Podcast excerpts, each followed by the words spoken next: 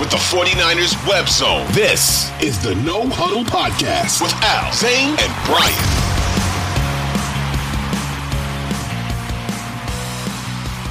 last part of the show is sort of big picture now where they are. Yeah. So right now in the NFC, I think we kind of thought, or at least I, I definitely kind of thought, listen, nine wins is going to get you in, right? The NFC Right. stinks. Nine will get you in. I was looking at it earlier. I'm not so sure anymore.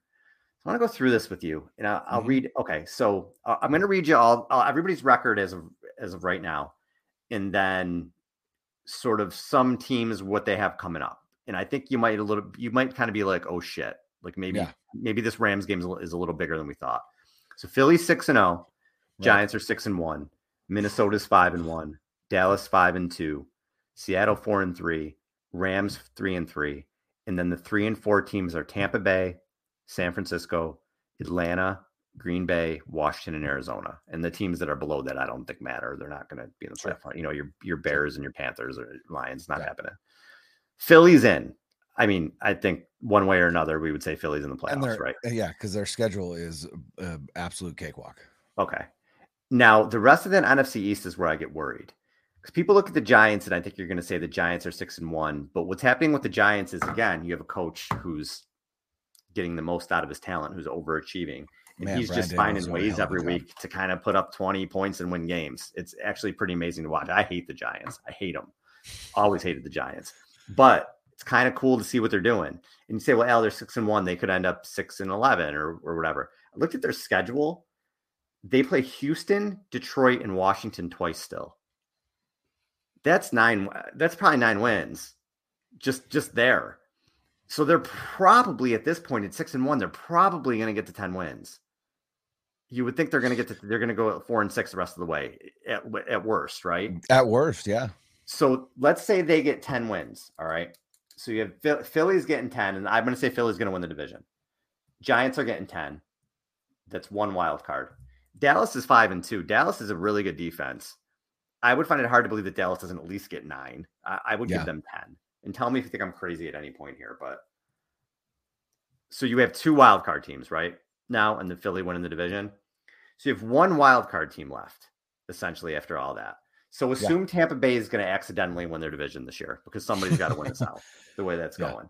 So Tampa Both- Bay gets in. on, on both sides, AFC and NFC. yes. The South So- divisions are hot garbage. Awful, awful. South, Yeah. South are terrible in both. Um, the way that the Packers look, I'm going to say the Vikings are going to win the North. Man, five and Yeah. one. I don't have any faith in the Vikings, but okay, so that's that's another playoff team. So now somebody's going to win the NFC West. Okay, whether it's Seattle, actually any of them could right now. I mean, I don't have any faith in the Cardinals, but one of these teams are going is going to win the NFC West. Then you have the Packers lurking at three and four, and the Packers are playing the Bills next week. The Packers are going to be three and five. Yeah. Can the Packers get to nine or ten wins? Maybe. We'll see. But what you're going to have is so you have Tampa Bay winning the South, I think, the Vikings winning the North, Philly winning the East, and then the Giants and the Dallas getting in. So then you have the winner of the NFC West and one other playoff spot that you have Mhm. the Packers going for and those three teams in the NFC West, I think. hmm It's not that easy. Niners need to win the division, I think. Yeah. Yeah. So they can realistically, where I thought nine and eight would get them in easy, they could be at nine and eight on the outside looking in.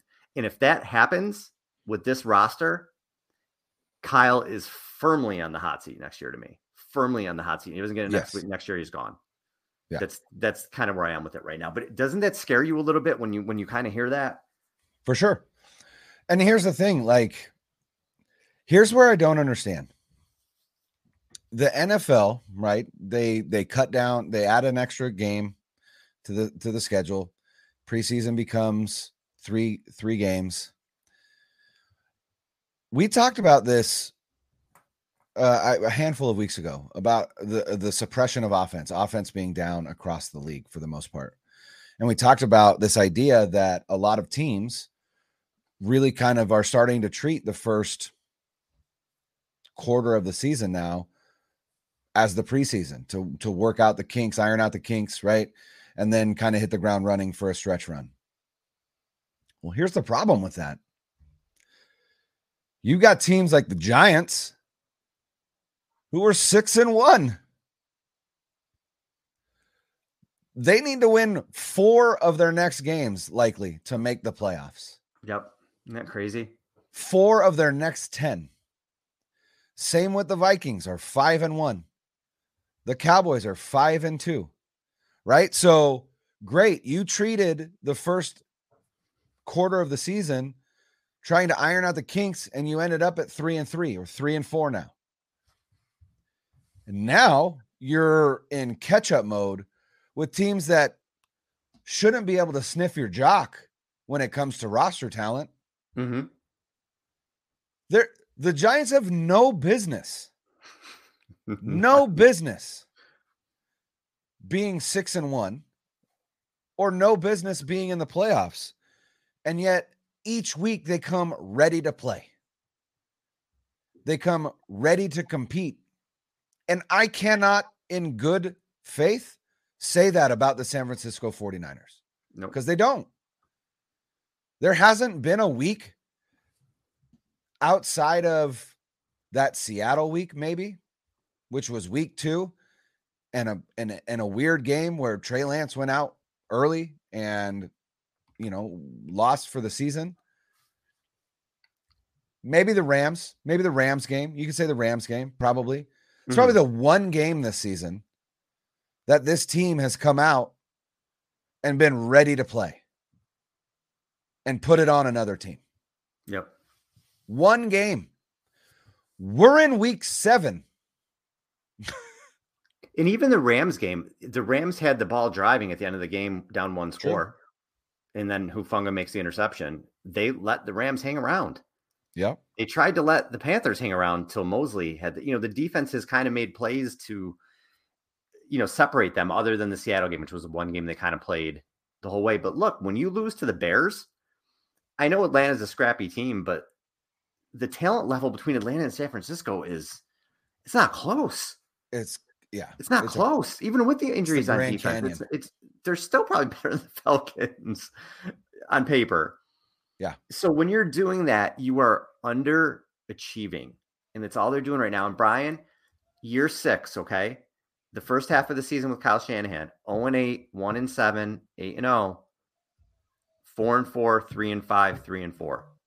And we'll see what happens next week. They have started even remotely quickly one season. Other than that, they have put themselves in a hole every single year. Every year. We'll see how this season finishes out because if you if, if you don't make the playoffs with this roster, to me that's a fireable offense. And I don't want to hear anything because you have Jimmy Garoppolo is a starting NFL quarterback. It's you're not going into the season when if this was Nate Sudfeld, I'd be like, what are, what are we gonna do? What are you gonna do? It's not. You insulated yourself with you still had Garoppolo in case in case Lance got hurt. You don't have the excuse of of developing Lance anymore. You have a guy that you've won with in the past. If you can't do it with all he's got to do is throw screen passes to people for Christ's sake. Look at the guys that are on this team. You know what I mean? Like it's not that Yeah. it's not that hard. They find ways every week to make it either harder on themselves or to just completely shoot themselves in the foot. I'm sorry that falls back on the coaching staff. I'm sorry. 100%. Well, and here's what eh, arguably, inadvertently, possibly, I said this in uh, well in my uh, Christian McCaffrey uh, trade reaction, uh, little 20 minute emergency pod.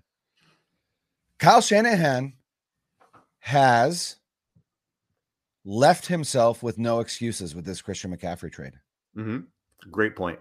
He's Great left himself with no excuses. He has made it arguably harder on himself now. And I with with this trade felt different than the Emmanuel Sanders trade in that the Emmanuel Sanders trade was made when the when the team was 7 and 0 and was in the driver's seat for uh the number 1 seed in the NFC and knew that they were like one playmaker or one wide receiver away from being an even more potent offense. They trade for Emmanuel Sanders, great trade. We know what happened in 2019. This felt very much like a move made out of desperation. And that desperation wasn't we gotta we gotta win the Super Bowl now. It was my offense. I don't know how to fix it. I have no idea. This guy is available. He's pretty awesome. He he would obviously help. Let's go get him. Oh, what's it going to take? Our second and our third and our fourth round pick uh, next season, right? Which without comp picks, without comp picks, right? Which I mean you can count them, but comp picks, third round comp picks are glorified fourth round picks, right? Because Mhm. they come at the end of the third round. You just punted on the 2023 draft. Now, do I care? I honestly I don't. I Christian McCaffrey is a great talent and what kind of what kind of impact would a second, third and fourth rounder have on uh on a team with this kind of roster talent next season? And the, and the way that Kyle Shanahan treats rookies, right? Right. uh, for the most part. I, I don't know that they would have had the same kind of impact. They wouldn't have had the same kind of impact as Christian McCaffrey. Let's be perfectly honest. So, in that regard, I don't care. I don't care that that's what they traded. But what I do care about is is a coach who is willing to make that trade because his offense is broken and he might not know how to fix it. If you are listening to this, do yourself a favor and listen to the uh the athletic football show with Robert Mays and Nate Tice. Their episode that came out last Friday, which was a, a week seven preview. In the first, I think, 20 minutes, they talk about essentially why offense is down this season. And they talk about how defenses and defensive coordinators have started to uh, catch up to offenses. And specifically, they talk about what defenses are doing now to defend the what they term the Kyle Shanahan style offenses. Where is Kyle Shanahan going to adapt now that defenses because here's the thing his offenses run so predominantly in the NFL now that defensive coordinators have to they, they have to know how to defend it Right. there's too many teams that run it so they they they had to figure out a way to stop it and they have right look at Matt LaFleur's offense in Green Bay look at Kyle Shanahan's offense look at I, look at Sean. McVay's offense Rams right? doing it, yeah. like the these guys that were the geniuses of this offense, their offenses suck out loud right now. All three of them do. What are they going to do to adapt? That's why Kyle Shanahan makes the kind of money that he does. Mhm. You better show us something, Kyle, because you're on notice right now. You really yeah, are. and then the next 10 games are going to show us a lot about Kyle and where the 49ers are going to be moving forward. Because again, if they don't make the playoffs, they don't have draft picks next year. My, I mean, my God, what a disaster that would be. So the next 10 games, this is put up or shut up time for Shanahan, and we're going to see. We're going to see what happens. So, and we'll be there. We're going to, you know, we got a huge Rams game. I, I think it's a gigantic game for both teams. We'll be back to talk about it later in the week because I'll tell you what, man, Niners was that game. I know they're three and five last year, but it's this ain't last year. So it's not. we'll see. But yeah, we're, we're going to break that game down. We'll be back. Uh, Zane will hopefully be back from that show too. So for Brian, guys, this is Al. Later.